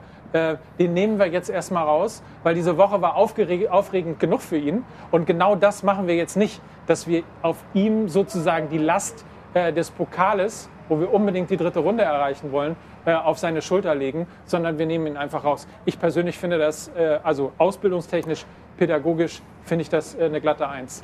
Da haben, sie, da haben sie viel aus ihrem Fehler gelernt, damals bei Markus Brenzka, technisch hochversierte Spieler zu früh, zu viel Verantwortung aufzuerlegen. Aber also das ist ja tatsächlich so eine Sache. Ähm, ich habe das Gefühl, nicht nur an Mukoko, sondern generell an Dortmund wird äh, da ein komischer Anspruch gelegt, weil du, du hast eine Mannschaft, die natürlich hoch veranlagt ist, technisch hoch veranlagt ist, spielerisch hoch veranlagt ist, aber die Spieler hat, äh, die den Kern und vor allen Dingen den Kern in der Offensive mit 19, 20, 18-jährigen Spielern bildet. Also wenn das deine Leistungsträger und Hoffnungsträger sind und du mit denen so in die Saison gehen willst und sagst, das ist eine gute Kaderplanung, dann musst du auch damit okay sein, dass die Leistung schwankt, dass sie mal verlieren, dass sie mal hoch gewinnen, dass mal dann auch so ein 2-0, ich, man kann so ein 2-0 auch als reife Leistung abtun und kann sagen, ey, die haben es solide runtergespielt, der Sieg war nie in Gefahr, aber ich finde, da, da, da klafft, der Anspruch passt nicht zur Mannschaft. Willst du Meister werden? dann bräuchtest du eventuell eine andere Kaderzusammenstellung. Dann bräuchtest du eventuell ein bisschen mehr Sicherheit, ein bisschen mehr Erfahrung drinne. Und damit meine ich nicht einen Hunnels, der irgendwie als, als halb abgehalfteter Spieler von Bayern kommt. Ähm, es, ist, es ist ja nun mal auch so, Ottmar Hitzfeld hat genau das Gleiche, in anderen Worten, aber er hat genau das Gleiche gesagt. Wie kann man immer so eine Erwartungshaltung haben in Dortmund, dass man wirklich um die Meisterschaft mitspielt, wenn man sich eigentlich dazu entschließt, um nochmal Wolfram Eilenberger zu zitieren, die beste A-Jugend Europas zu sein, der Ausbilderverein zu sein. Dann muss man doch wirklich auch ehrlich zu sich sein und sagen, wir werden maximal Dritter oder Vierter. Das reicht aber für die Champions League. Das reicht, um weiter an den großen Geldtöpfen dabei zu sein. Äh, Das reicht uns dann auch. Aber diesen, man könnte den Druck von diesem Verein nehmen, indem man sagt, potenziell müssten wir um die Meisterschaft spielen. Und was die meisten vergessen und auch wir mitunter, also wir sind sehr, sehr starke Favre-Kritiker gewesen in den letzten Wochen und Monaten. Und ich finde auch zu Recht. Aber erinnert euch an die letzten Jahre von Jürgen Klopp. Der ist zwar 11 und 12 Meister geworden, 13 aber hat die Teilnahme am Champions League-Finale schon kaschiert, dass sie in diesem Jahr und in all den Jahren danach ungefähr 24, 25, 20 Punkte Rückstand hatten auf die Bayern. Das hat sich nicht geändert, aber unter Favre waren es im Schnitt nur noch 14 oder 15. Das ist ja sogar besser geworden. Nur man verklärt diese Klopp-Ära immer so und man verklärt auch diese Mannschaft, weil man heute diese sehr junge Mannschaft an dieser sehr jungen Mannschaft von damals, an Subotic mit Hummels, dem Kinderriegel. Man misst sie an der falschen Generation. Das ist nicht zu wiederholen. Also gerade auch Anlass für mich war, darüber nochmal nachzudenken, weil Sven Bender jetzt seine Karriere mit dann 32 beendet. Das war halt vor zehn Jahren eine goldene Generation. Die kriegst du nicht so wieder und die kannst du dir auch nicht in Eu- Europa zusammenkaufen. Das war ein Wo, Glücksfall. wobei, ich, wobei ich kurz, also ja, da, da, da, ist vieles richtig, wobei ich auch kurz ähm, nochmal daran erinnern möchte, dass äh, die Zeit, in der Klopp so weit von Bayern entfernt war, halt eben dann auch die Jahre waren, in denen die Bayern dann äh, unter anderem halt eben auch äh, Pep Guardiola als Trainer hatten. Und äh, da war dann halt einfach auch wirklich nichts mehr zu machen. Und das, was man, also weil halt die einfach so ziemlich jedes Spiel gewonnen haben. Ich weiß nicht, die haben, glaube ich, am Ende der Saison vielleicht maximal äh, fünf Punkte irgendwie gelassen. Da kannst du dann auch wirklich nichts mehr machen. Das, was man ähm, zum Beispiel Favre durchaus zum Vorwurf machen kann, ist, und auch Bosch in gewisser Hinsicht, dass sie zu einem Zeitpunkt die Meisterschaft nicht geholt haben, als wirklich einiges ging, als die Bayern unter Ancelotti schwächelten, als sie unter Kovac schwächelten. Da hätte man als Trainer äh, mit einer Mannschaft, als guter Coach durchaus etwas holen können. Das waren halt eben nicht die Jahre, in denen ähm, die Leistung von, Bayern unter Guardiola quasi wasserdicht gewesen ist. Das war, war, natürlich, war natürlich nicht möglich. Übrigens, was Bosch angeht, das hatten wir im Podcast ja auch schon mal gesagt, man hätte ihm mehr Zeit geben sollen.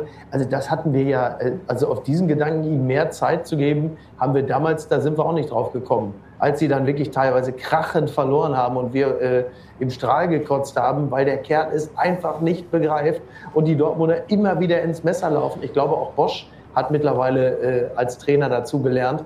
Und als Bosch bei Borussia Dortmund entlassen wurde, haben wir alle aufgeatmet, weil wir gesagt haben, endlich haben sie es begriffen. Ich weiß nicht, ob man Bosch damals beim BVB wirklich noch mehr Zeit hätte geben äh, können, weil das einfach wirklich äh, einfach nicht gepasst hat. Aber ich freue mich sehr für ihn, äh, weil ich ihn auch als Typen gut finde, dass es bei Leverkusen jetzt so gut klappt.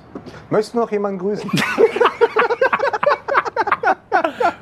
Aber Fußball MML, Monologe machen Laune. Ich wollte ganz kurz nur an dieser Stelle noch sagen, wenn wir Bosch sagen, müssen wir natürlich der guten Ordnung auch Siemens äh, und AEG und ähnliches sagen. Ich dachte, Nur, dass das Es wird, es wird immer furchtbar. Was wolltest, was aber, wolltest du denn aber sagen, Miki, ich höre, was du sagst und ich bewege das im Herzen. Es ist ganz, ganz komisch, mit der, äh, mit der Seite eines elektronischen Geräts Er ist aber da, er kann dich aber, Ich höre, was du sagst, ich bewege das im Guckst Herzen. du mir da hinten aber, auf die Drähte, du ähm, Schwein? aber ich, ich stelle die kritische Frage. Ähm, wenn der BVB die strauchelnden Bayern in den letzten Jahren nicht einholen, überholen und schlagen konnte, ist das ein Fehler des Trainers gewesen oder der Trainer oder tatsächlich ein Fehler der Kaderplaner? Weil sie eben auch eine Mannschaft hatten, die durchaus straucheln beides, kann. Beides. Also, ähm, wie gesagt, äh, ein, ein, ein Coach, der nicht Favre ist, hätte sich diesen immer noch schmerzenden neun Punkte Vorsprung in der Hinrunde, äh, hätte das auf jeden Fall zu einer Meisterschaft gebracht. Ähm, was wir jetzt merken, zum Beispiel die Situation, in der wir uns jetzt gerade befinden, ist natürlich ein Versäumnis der Kaderplanung, wenn ähm, am Ende ein Viertligaspieler im Sturm dasteht und für uns alle unisono die beste Lösung darstellt. das ist natürlich ein Versäumnis der Kaderplanung und ich finde auch, dass man mit der Verpflichtung des eben schon angesprochenen Mats Hummels ähm, auch ein falsches Signal dahingehend gesetzt hat, als man sehr wohl nach außen hin zu verstehen gegeben hat, dass man gerne Meister würde, weil sonst holt man nicht einen erfahrenen, ich möchte nicht sagen alten Spieler für so viel Geld. Aber ist nicht auch, und das, das ist jetzt vielleicht die erste kühne These des Abends, ist es nicht auch so, dass man Spieler geholt hat, die sehr, sehr schnell sehr hoch gelobt wurden? Auch von uns, unter anderem Axel Witzel, der, wo man dachte, das könnte der Leader dieser Mannschaft sein. Ja? Der ist weit gereist, der war in Russland, der war in China und plötzlich spielt er mit einer Selbstverständlichkeit. War ich ja auch. Äh, ja gut, aber er hat da auch Fußball gespielt. Ja? Er hatte ja wenn das sein schon eine Qualifikation er ist. Er hatte sein Zenit ja erreicht da, aber ähm, er kommt dann nach Dortmund, er ist nah an der Heimat, nah an Lüttich und plötzlich spielt er den Fußball, den man sich immer erhofft hatte. Also ein bisschen, das war ja so eine das war ja so eine Niederkunft wie sonst nur äh, Xabi Alonso, als er sein erstes Spiel für die Bayern gemacht hat ohne Training und 458 äh, Pässe gespielt hat. Witzel lang nicht mehr der Witze aus dem ersten Jahr. Und jetzt kommt die kühne These. Ist Jaden Sancho der neue Mario Götze? Hat der nur zwei richtig gute Jahre im Kescher gehabt und ist jetzt schon zu alt, weil er schon jetzt an äh, Geschwindigkeit verloren hat und nicht mehr das Teenager-Tempo auf die Bahn bringt? Das ist nämlich meine These, dass Sancho vielleicht nie wieder so gut wird wie letztes Jahr. Ui. Da Oh, holst du aber jetzt mal kurz vor der Werbung ihm- einen raus, Ja, du, da mein gedacht, Mann. Hätten wir mit ihm mal. schon frühzeitig den, den Bele machen müssen, ne? Denn das Also- ist ja eigentlich der noch viel passendere Vergleich dann, oder? Ja, was? Das habe ich akustisch nicht verstanden. Dann hätten wir mit ihm ja eigentlich den Dembele machen Ach so. müssen. Dem, ja, Weil ja, das ja okay. der noch naheliegendere Vergleich wäre. ja, okay, du meinst Dembele, der auch der ähnlich funktioniert hat. Ja, okay. Also ich sag nur, da ist äh, natürlich schwer einer rausgeholt worden jetzt an dieser Stelle. Wir müssen uns, äh, das werden wir gleich auch noch tun, für den halb abgehalfterten noch bei Mats Hummels entschuldigen. Äh, wir werden über Jaden Sancho noch mal reden. Wir werden natürlich über alle Pokalspiele heute Abend und auch die, die wir morgen noch sehen werden, hier natürlich mit euch zusammen das Ganze besprechen in Mixzone der Volkswagen Tailgate Tour. Bleibt dran, wir sind gleich wieder da. Habt ihr schon über Favre bei Schalke im Podcast gesprochen, Lukas? Let it snow. Herrlich, oder? Man muss ein bisschen dagegen anschreien, aber wir dachten, der Effekt ist so geil. Niki müsste auch mal so langsam wieder zu uns kommen, denn hier ist Mixer und die Volkswagen Tailgate Tour. Wir sehen hier im Normalfall Niki Beisenherz, der im Moment gerade noch telefoniert. Vielen Dank. Telefoniert gerade mit seinem Agenten, sagt, kannst du bitte dafür sorgen, dass ich sowas nie wieder machen muss. Da ist er. Guck mal. Hallo. Hallo, Miki. Ja, ich bin doch da. Ja. Wir haben gerade für dich ein bisschen schneiden lassen und äh, für viele andere, die natürlich ähm, ein paar Witze weiter darüber äh, machen wollen. Und dann ähm, gehen wir mal in ein paar Sachen rein. Zum Beispiel in einen äh, Tweet bzw. einen Kommentar von Testo Tim, der ähm, Ist das Tim Wiese? gesagt hat, Das muss Tim Wiese sein. dass früher, er hat es nicht gesagt, aber irgendwo habe ich es gesehen, früher mehr äh, Sensation gewesen ist. Und wenn wir ganz kurz nochmal durch die Ergebnisse im DFB-Pokal heute gehen, müssen wir äh, zum Beispiel feststellen, dass der SC Paderborn den ersten FC Union Berlin äh, mit 3 zu 2 in Berlin geschlagen hat. Dynamo Dresden unterliegt SV Darmstadt 98 0 zu 3. Borussia Mönchengladbach siegt in Evels, Evelsberg äh, mit 7 zu 0. Borussia Dortmund in Braunschweig 2 zu 0. Der 1. FC Köln gewinnt gegen den VfL Osnabrück 1 zu 0. Der FC Augsburg unterliegt RB Leipzig mit 0 zu 3.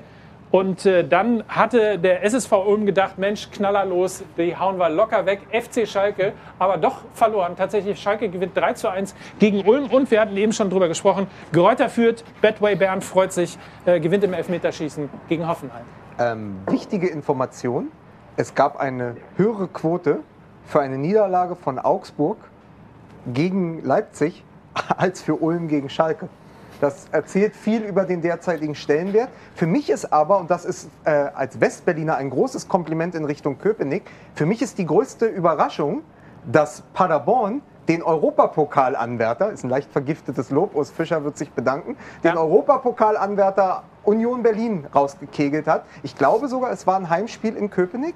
Ähm, also das ist für mich die größte Überraschung, wenn man im Moment die Saison verfolgt, weil Union wirklich einen extrem guten, soliden Fußball gespielt hat bisher. Und das dachte ich, dass sie die Hürde Paderborn dann auch spielen nehmen würden. So, Ulm dachte auch, wir nehmen die Hürde Schalke. Ähm, das ist natürlich jetzt äh, gemein und folgt natürlich logischerweise dieser unglaublichen Niederlagenserie, die der FC Schalke in der Bundesliga hingelegt hat. Gleichwohl, wenn wir am Anfang der Sendung darüber gesprochen haben, wie wichtig es ist, mit einem Sieg, egal wie er zustande gekommen ist, äh, in die kurze Winterpause zu gehen, ähm, dann muss man sagen, Schalke 04, ähnliches Ding. Ne? Die haben natürlich deutlich besser und auch deutlich äh, souveräner gewonnen.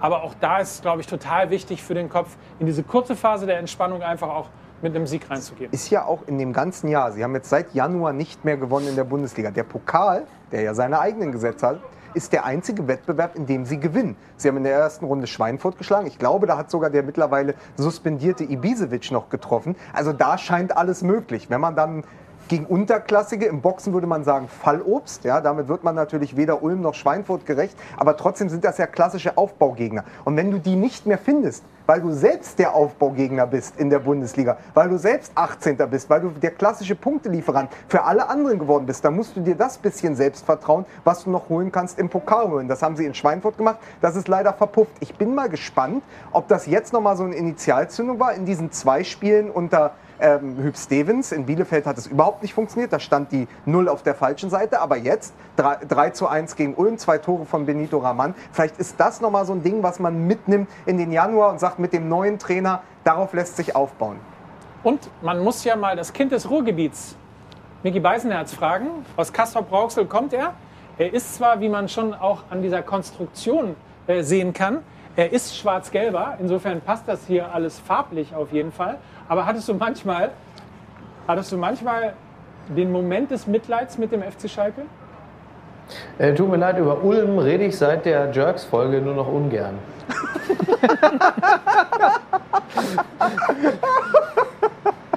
Skandal! Ähm, ähm, nein, ist doch, also, dass der FC Schalke noch mal ein Spiel gewinnt, das ist doch quasi das Wunder der Weihnacht, möchte man sagen. Ist doch toll, dass das noch möglich ist.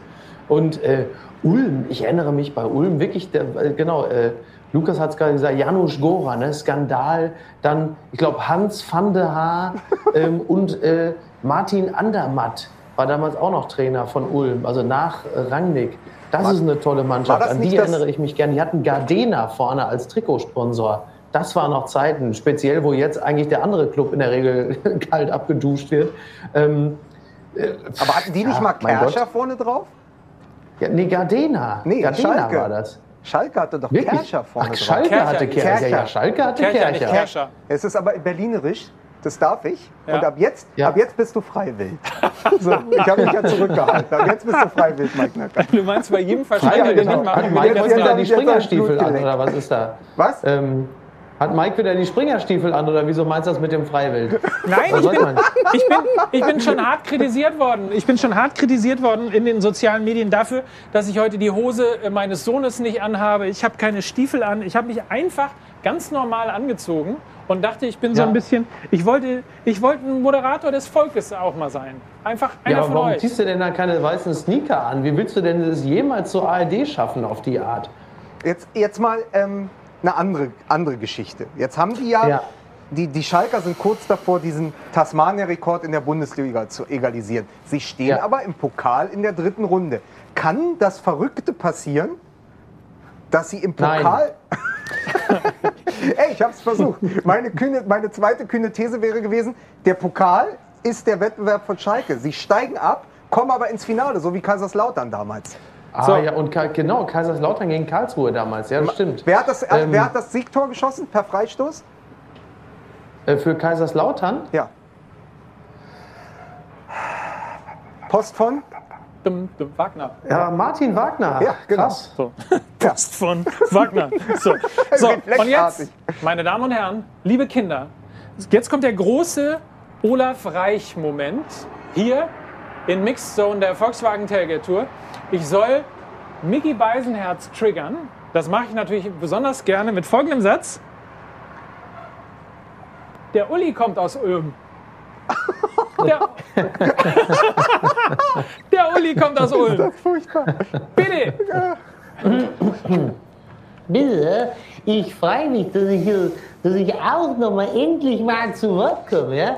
Ich bin ja schon seit einiger Zeit, bin ich ja schon nicht mehr in Erscheinung getreten, weil ich weiß, wie es ist, wenn man sich zurückhält. Und, und äh, ich freue mich, dass ich eben bei meinem Heimatkanal, dem DSF, auch noch mal zu Wort komme. 20 Jahre, nachdem der Vogel, den ihr gerade schon mit dem Schnee an... So, und das halt, naja, jetzt ist doch mal gut, Freunde. Jetzt Aber ist immerhin, gut. aber immerhin, es war der Olaf Reich-Moment. Diese Parodie Ja. wurde, in, in, wurde Ihnen präsentiert. Jetzt kaum bin ich freiwillig. Kaum bin ich ja, freiwillig. ne? Kaum bin ich freiwillig. nicht, weil ich dir die ganze Aber Zeit, ich bin interessant, der Schalk, interessant. ich bin der Schalk in deinem Nacken. Du bist der Schalker in seinem Inter- Nacken. Genau. Interessant fand ich ja, das, das habe ich ja auch völlig außer, äh, aus den Augen verloren, dass Kalle Rummenigge als Vorstandsvorsitzender ja jetzt auch ähm, von der Bühne abtritt und Platz für Olli Kahn macht. Das ist natürlich äh, nach dem jüngsten Doppelpass vielleicht auch genau der richtige Zeitpunkt, sich äh, aus der Öffentlichkeit zurückzuziehen. Wir halten fest, äh, Schwarz beherrscht Kalle Rummenigge nur das Thema, wenn es um Uhren geht. Aber ähm, das, äh, das fand ich schon erstaunlich, weil diese, wir stellen fest, dass die ganzen alten Granden jetzt langsam aus der Bundesliga verschwinden. Und äh, das ist mir bei, bei ich glaube, bei Rummenigge gab es jetzt auch weniger Tara drumherum als zu dem Zeitpunkt, als ähm, Uli Hoeneß seinen Abschied verkündet hat. Ich glaube, dass, dass Uli, äh, Uli Hoeneß da auch deutlich mehr äh, Blumenkränze geflochten wurden als, also ich glaube, der Abschied von Kalle Rummenigge wird ein vergleichsweise leiser sein in der Öffentlichkeit. Ja, man kann zu Twitter jetzt mal man, abziehen. Man kann zu Uli Hoeneß stehen, wie man will, aber er hat auf einer, auf einer anderen Linie doch immer noch Sympathien irgendwo gesammelt. Also es gibt auch Leute, die sagen, ohne den wären wir nicht da, wo wir heute sind. Also das, das, das ist tatsächlich auch Teil dieser äh, Legacy. Äh, ja, äh, ja, ich möchte nur an der Stelle sagen, auf meiner Linie hat er keine Sympathien gesammelt. Ja. Aber So, ein ich jetzt anderer, auch ein anderer. Ich, wa- Jetzt sind sie aber wirklich- jetzt habe ich sie wirklich versuch's alle noch mal, Ich versuch's noch mal. Wir haben jetzt so lange über Dortmund gesprochen. Ich versuch's jetzt noch mal. Ein anderer ist ja auch gegangen. Er war nur kurz wieder da. Der Jahrhunderttrainer. Hüb Stevens war ja nur für zwei Spiele da. Gegen Bielefeld und heute gegen Ulm. Er geht jetzt und äh, unser Freund Kai Feldhaus hat gesagt, er mag ihn so gerne. Er wünscht ihm, dass er auf diesem Stuhl nie wieder sitzen muss. Und mit Ja. genau diesen Wünschen müssen wir Hüb Stevens endlich auf seine. Er soll doch noch mal einfach eine, eine Finca irgendwo am Niederrhein bauen, sich einen Schäferhund zulegen, den Kando nennen, dann lässt man ihn vielleicht in Zukunft in Ruhe. Die Frage ist aber, an euch alle, wer wird denn Nachfolger? Wer ist denn bekloppt genug, diese Schalker Mannschaft zu übernehmen? Ein, ein klassisches Himmelfahrtskommando. Ja? Wer ist denn der Colonel Klenk, der da jetzt mitmachen würde? Aber jetzt mal, jetzt mal ganz, ganz ernsthaft. Ähm, also Christoph Daum würde wohl wollen. Ja, Peter Neururer würde auch wollen. Es, Aber- wird, es wird nicht passieren, aber die Ruhe äh, und, und, und Gelassenheit eines Lucien Favre würde FC Schalke gut tun. Witzigerweise auch Meinst du das Name, das er mitbringt? witzigerweise tatsächlich auch ein Name, äh, der bei, bei YouTube hier äh, gehandelt worden ist. Also Favre ist jetzt frei, könnte also sofort. Ja. Und jetzt die große Verschwörung. Lucien Favre hat damals Gladbach im Abstiegskampf übernommen, hat sie gerettet und anschließend in den Europapokal geführt. Und wer war damals Spieler bei Gladbach? Mike Hanke. Und wo hat Mike Hanke vorher gespielt? Ich glaube bei Schalke 04. Zufall? Zufall? Alter. Mike Hanke hat übrigens dieses sensationelle Tor damals gemacht gegen Hans-Jörg Butt, wenn ich mich nicht irre. Als Hans-Jörg Butt bereits Spieler von Leverkusen war, wenn ich mich irre. Hat äh, Mike Hanke da nicht dieses Tor vom, vom Mittelpunkt gemacht? Ja, also pass auf, ich, darf ich mal kurz zusammenfassen? Äh, Miki, du hast das Spiel nicht gesehen und um nicht rauszurennen, Ja. hast du wirklich nochmal, hast du komplett Bundesliga Classic Staffel 1 bis 7 geguckt? Diese, diese Ja. kleine CD, die der Sportbild immer beilag, um jetzt hier nochmal groß aufzutrumpfen. Ne? Das ist ja furchtbar. Aber, will, will keiner, jetzt will keiner. aber jetzt mal was, jetzt mal was anderes. Ähm, um, also der FC Schalke, der wird ja nun seit Jahren sehr für seine Jugendarbeit gelobt und gefeiert.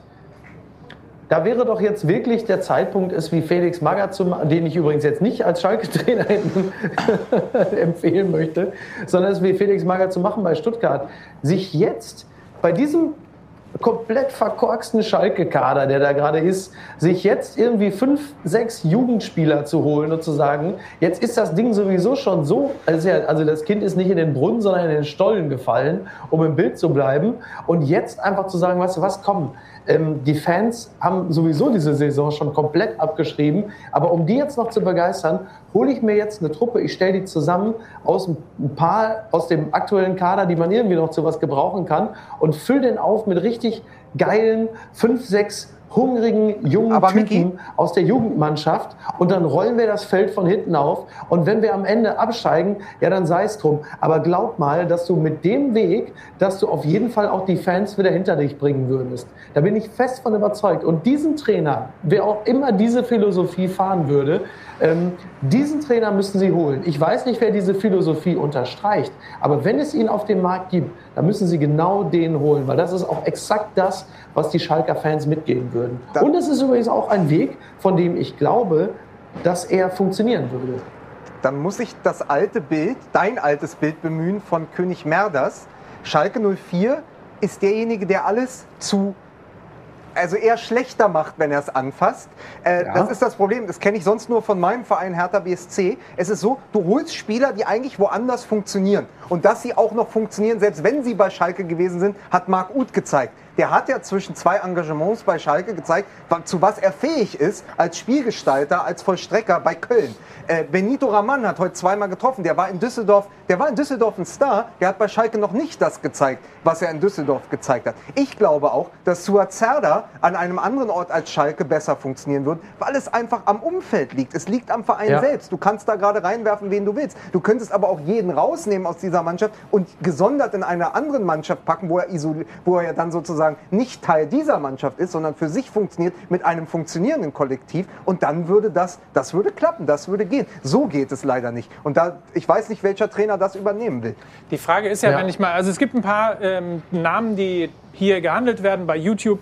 Ähm, Jus Lokai beispielsweise ist Ach, auch bitte. wieder, ja, es ist aber auch wieder diese Rettergeschichte. Ne? Das ist auch das, was äh, Favre äh, ja auch mitbringt, ähm, mit der Statistik eben beispielsweise Borussia Mönchengladbach gerettet zu haben. In diesem Fall äh, sind es vier andere Vereine, unter anderem der FC Augsburg. Ähm, so, das ist die eine Kategorie, also quasi das, wo man früher immer Neururer gerufen hat. Und die andere Kategorie ist ja ähm, die Kategorie Rangnick. Also derjenige, Ja. der auch den ganzen Verein mal von vorn, also der sich sozusagen alle Macht an sich reißt um einfach jeden Stein umzudrehen, nicht nur den kurzfristigen Erfolg in der Mannschaft zu suchen, sondern eigentlich was völlig Neues aufbaut. aber es ist ja ein Name, steht ja ganz oben. Und da gab es natürlich schon auf Twitter tausend Witze. Äh, Schalkes Fans sind zornig, der Trainer ist zorniger. Äh, das Ja, ist bitte. ja ein Trainer, der immer wieder als Name fällt. Der war Ja. Trainer in Stuttgart, der war, glaube ich, auch Trainer in Leipzig. War zweite Liga Leipzig. Leipzig, ja, und ja. Da habe ich nur das Problem, wenn du wirklich sagst, du willst den Weg mit den jungen Spielern gehen, ist das nicht der Zorniger, der auch so ein Überfallfußball gespielt hat, ohne defensive Absicherung, der ihm komplett um die Ohren geflogen ist. Und als der junge Timo Werner dann mal ein Tor bejubelt hat, hat er ihn direkt in Achtung gestellt und hat ihn auf die Bank oder auf die Tribüne verbannt. Also der ist ja auch nicht unbelastet als Name. Und Ja, ich ja. weiß nicht, ob man sich mit Zorniger nicht den nächsten Krach ins Haus holt. Ja, ich glaube, das ist, dafür ist die Person auch wirklich zu kippelig, äh, als man äh, dieses Wagnis jetzt da eingehen sollte Sagt der oder Mann auf wollen dem würde. Kippelig, meinst du? Vielen Dank! Vielen Dank. Ich wollte es übrigens mal schneiden lassen. Hier wurde gerade gerufen, geile Show. Ich dachte, ich lasse es mal schneiden. Geht das hier an dieser Stelle? Ganz hübsch, ne? Warte mal.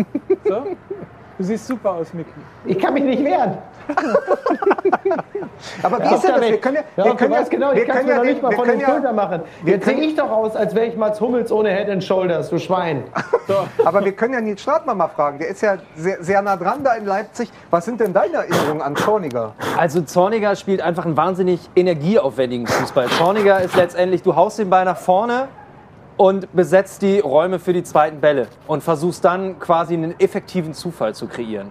Langer Ball, Ball kommt zurück, du gewinnst ihn und versuchst dann schnell weiterzuspielen. Das, was jetzt quasi unter Nagelsmann gezielt passiert, du überspielst eine Linie, lässt klatschen und spielst weiter, war bei ihm das gleiche nur mit Zufall. Ich weiß nicht, ob das bei Schalke funktioniert, weil ich nicht glaube, dass sie, dass sie die Fitness haben und auch die mentale Fitness Nicht den Kader. so Nicht so, Energie, so energetisch da reinzugehen. Genauso wenig sehe ich aber auch Rangnick da funktionieren, weil Rangnick natürlich ein Macher war, der Hoffenheim geschaffen hat, der RB Leipzig geschaffen hat, der aber in Vereinen waren, die beide quasi, die er, die er, die er vom Reißbrett auf aufgebaut hat. Da war nichts, was er vorher einreißen musste, sondern es wurde gesagt, Herr Rangnick, bitte, auf geht's. Bei Schalke ist da ja eine, eine, eine riesen Tradition, eine riesen Vita, die er mitschleppt und die er erstmal kaputt machen müsste. Und dann ist eine riesige Fallhöhe da. Bei Hoffenheim und Leipzig gab es keine Fallhöhe. Und vor dem Hintergrund glaube ich, A, dass Rangnick das nicht machen wird und B, würde er, glaube ich, keinen Erfolg haben damit.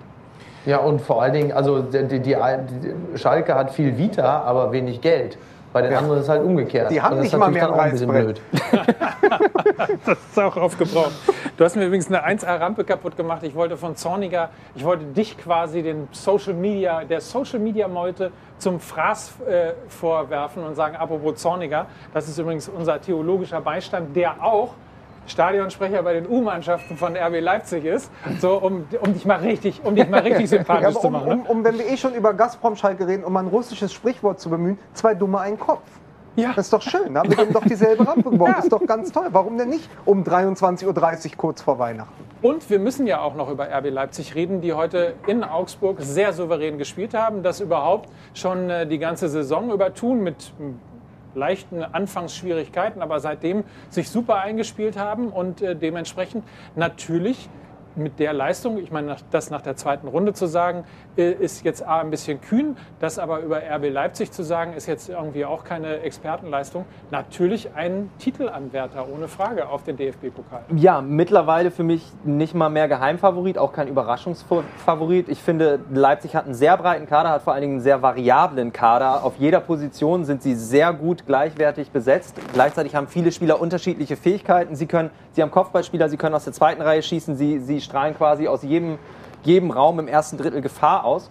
Und ähm, was sie jetzt langsam schaffen, was lange ein Problem war in der Hinrunde, ist, dass sie es schaffen, so wie Dortmund heute, ähm, ein Spiel auch runterzuspielen, eine, eine Überlegenheit auszustrahlen und dann auch die Dinger zu gewinnen und ein bisschen Energie zu sparen. Das hat man auch gegen Bremen schon gesehen. Und das hat aber davor in den Spielen gefehlt. Gegen Bayern ähm, haben sie Körner gelassen, gegen Menu, dann, das waren so, also das waren die Spiele am Ende dieser, dieser Reihe, wo sie wo es immer gegen Ende noch mal eng wurde. Und das hat unheimlich viel Energie gekostet, unheimlich viel Kraft gekostet. Wenn sie es schaffen, weiter 1-0, 2-0 ihre Spiele zu gewinnen und dann nichts mehr anbrennen zu lassen. Und wenn dann den Leimer, der fantastisch gespielt hat vor seiner Verletzung, und wenn den Klostermann auch zurückkommt, dann glaube ich, dass für RB Leipzig ganz, ganz viel drin ist. Fassen wir mal zusammen. Sie haben trotz äh, der fünf Gegentore in Manchester die Champions League Vorrunde überstanden und sind mittlerweile auch, nicht nur wegen des Halbfinaleinzugs in Lissabon, eine europäische Nummer. Also die werden ernst genommen. Also das, das ist tatsächlich etwas, wie man Leipzig wahrnimmt in Europa. Dann sind sie, glaube ich, jetzt auch nach diesem 2 zu 1 Sieg von den Bayern gegen Leverkusen der einzig echte Bayern-Verfolger diese Saison und sie sind im Pokal in der dritten Runde. Und sie können in allen Wettbewerben weit kommen. Das ist aber etwas, was sich ja angedeutet hat schon in der letzten Saison. Und ich glaube, wenn wir jetzt mal dieses äh, nochmal drüber nachdenken, der, der Spruch ist ja immer, wenn die Bayern husten, und das haben sie genau da getan, als Ancelotti diesen Fitnesstrainer hatte, der in der Kabine geraucht hat. Wenn die Bayern husten, Dortmund war nicht da. Wenn sie jetzt husten, die Leipziger werden da sein, weil sie eben eine sehr gut zusammengestellte Mannschaft haben, einen extrem starken Trainer und dann auch noch so Figuren wie Angelino, der seit der seit Wochen als linker Verteidiger links außen spielt und ein Tor nach dem anderen schießt. Heute ja auch wieder. Ganz kurz nochmal zwei Punkte. Ähm, Wir haben gleich nochmal Werbung, aber äh, schnell zwei Kommentare noch mit reingenommen. Und zwar zum einen von Danny224. Äh, Leipzig ist seit fast zwei Jahren besser als der BVB. Und äh, ebenfalls eine ne spannende These. Und zwar von Lucius. Ähm, Leipzig hätte, Imagine Leipzig hätte Haaland bekommen. Interessante. Das ist, und da sind wir wieder bei der Personale äh, Choboschlei. Richtig ausgesprochen? Schoboschlei. Cho- Choboschlei. Ja. Äh, äh, Flügelspieler von äh, Salzburg, der 18. Spieler, der jetzt von Salzburg nach Leipzig gegangen ist, von dem einen Farmteam, äh, also vom Farmteam nach Leipzig. Da haben sie ja gesagt, den holen wir jetzt. Wir bräuchten ihn vielleicht gar nicht unbedingt, weil die Mannschaft steht ja. Aber den, ein Fehler wie bei Haaland, den werden wir nicht nochmal machen. Das ist eins der größten Talente in seiner Altersklasse. Ich glaube, der ist so alt wie Haaland, der ist 20. Äh, das ist vielleicht nach Haaland auch das größte Talent, was jetzt zuletzt in äh, Salzburg gespielt hat. Minamino hat noch getroffen jetzt für Liverpool am Wochenende. Aber den Fehler wollten sie nicht nochmal machen. Und jetzt haben sie so jemanden, der auch den Unterschied noch machen kann. Und sie haben Danny Olmo, den ich in eine ähnliche Kategorie packen würde. Also ja, das Gedankenspiel ist ist fast schon erotisch, wenn man Leipziger ist, aber äh, es ist müßig. Ich finde, sie haben trotzdem alles richtig gemacht, transfermäßig. So, und ähm, falls ihr jetzt denkt, äh, unser piekfeines Auto mit äh, dem Schnee sieht so ein bisschen aus wie so eine, wie so eine Carwash-Szene in den sexy Clips, gleich bei Sport 1. Das ist mitnichten so. Wir werden es gleich auf jeden Fall hier nochmal schneiden lassen in der Volkswagen Tailgate Tour. Alles vorbereiten, nochmal natürlich auch über Bayern reden, die morgen spielen im DFB-Pokal und all die anderen Spiele, die wir noch bekommen. Und Ich dachte am noch, 13. Januar, Mike. auch darüber können wir reden, ob das nicht vielleicht sogar eine Extrawurst ist. So, alles das gleich in der Volkswagen Tailgate Tour. Kurze Pause, ein bisschen Werbung und dann sind wir gleich wieder hier zum großen Finale hier in der Volkswagen Tailgate Tour. Habe ich schon mal Volkswagen Tailgate Tour gesagt? Ja, Wo, wo genau? Drei, So, das große Finale, die Mixed Zone Volkswagen Tailgate Tour live aus Braunschweig. Es wird, es fällt, es wird ja auch so langsam weihnachtlich, oder? Ich meine, es ist der 22. Dezember und wann nach einem ja durchaus relativ harten Jahr ähm, für uns alle, kann es doch jetzt auch mal ein bisschen weihnachtlich werden, oder? Mike, also wenn ich mir das alles so ansehe, die Kleidung, das Auto, der Kunstschnee, ich bin fest davon überzeugt, Philipp Plein feiert in New York jetzt gerade nicht anders als du Weihnachten. Ganz sicher. Das ist eine solche Unverschämtheit. Was habe ich denn so Schlimmes an? Ich habe eine Jeans an, ein Sweatshirt und eine Bomberjacke. hast du deine, hast du Mike, dein, Mike hast du es, deine ist, es, ist Klamotten? eher, es ist eher so ein Image, was sich verfestigt, was teilweise von aktuellen Bildern gar nicht mehr unterfüttert wird. Ja. Aber es braucht teilweise Jahre oder Jahrzehnte, gegen diesen Ruf dann auch anzustylen. Miki, jetzt lass den, ich Mike, lass den. Mike in Ruhe, der kauft seine Klamotten bei eBay Kleinanzeigen. Wenn, wenn, wenn gehe ich in einen Laden und schreie 15 mml und bekomme das hier dafür. Also Oh, so viel. das hier erstmal. Dankeschön. Übrigens, so Mike, viel ist ich natürlich finde das, ja, ich find das ja honorig und toll, dass ihr da ein Auto aus Wolfsburg da so dekorativ stehen habt. Aber ich selber, ich brauche sowas natürlich nicht. Ich habe ja bereits die Rollen unter mir. Ich bin ja der, ich bin ja der Smart unter den mal, Fernsehmoderatoren. du hast hier einen Ja? Top, einen Top Offroader das ist unter Smart, dir. Das ist Ja. Smart TV. Äh, wollen wir, Ja. wollen wir äh, Leipzig noch abbinden? Ja, auf jeden Fall. Das wollen wir. Nietzsche Stratmann haben wir ja schon gesagt, kommt ja aus Leipzig. Was ich noch, was ich noch sagen wollte, ähm, was RB Leipzig wirklich gut macht, ist mit dem Transfer auch von äh, Schoboschlei, ist, dass sie den Spieler schon im Winter holen. Was sie, glaube ich, auch mit Olmo schon gemacht haben, mit Du vielen anderen, mit Heizenberg, damals auch noch, was diese Rasenballsport Leipzig.